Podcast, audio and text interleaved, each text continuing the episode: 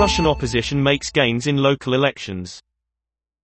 Pro-Kremlin United Russia dominates the vote, but loses its majority in two Siberian cities.